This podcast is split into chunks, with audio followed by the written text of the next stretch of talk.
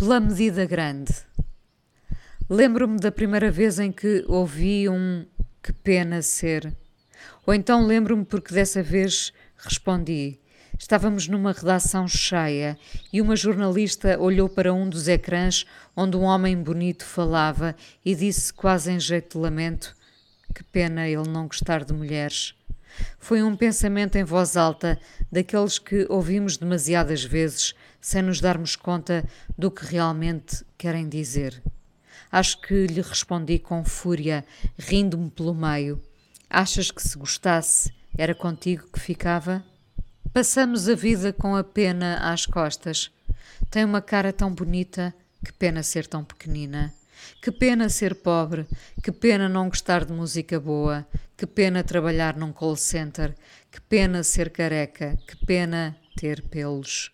São tantas as penas que me dou conta de que estupidamente passamos meia vida entre elas para nos absolvermos a nós próprios de qualquer coisa, empurrando a culpa para os outros.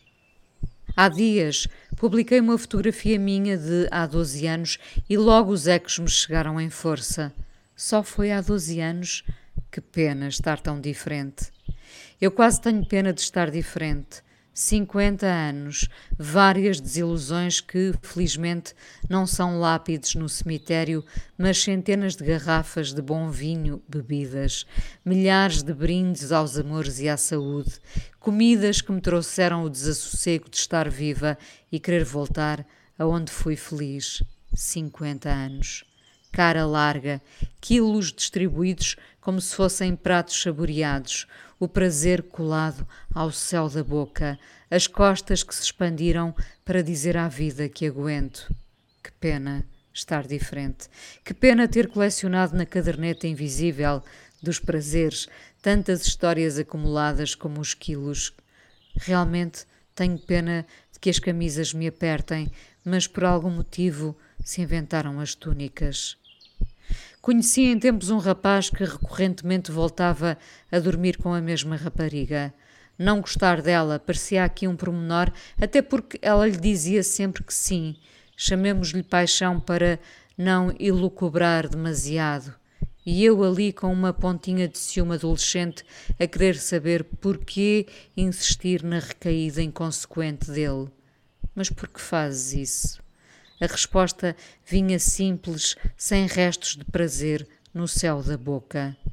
Porque ela é magrinha. Então eu olhava para o diâmetro das minhas pernas, que ainda não tinham segurado as traves dos banquetes por onde passei, e pensava: que pena ele ser assim. Que pena ele não ver mais fundo.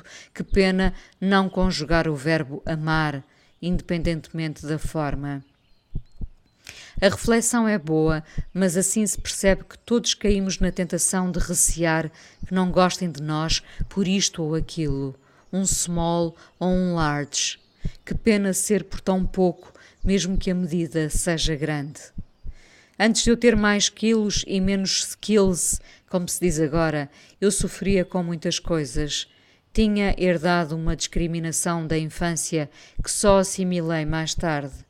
Eu já abri os olhos em miúda e via bem, mas não tinha nome para aquilo que era somente a perigosa tentação de distinguirmos pessoas, ricas, pobres, feias, bonitas, com mais ou menos dentes, ouro ou latão. Só adulta me apercebi de que o estatuto gera exigências que nada têm que ver com os filmes escolhidos ou os livros que li. O estatuto é uma carapaça que, com um beliscão ou a ironia de Deus, desaparece em poucos segundos, passando os ricos e famosos a trastes sem amigos. Que pena já não irmos àquelas festas, dirão alguns.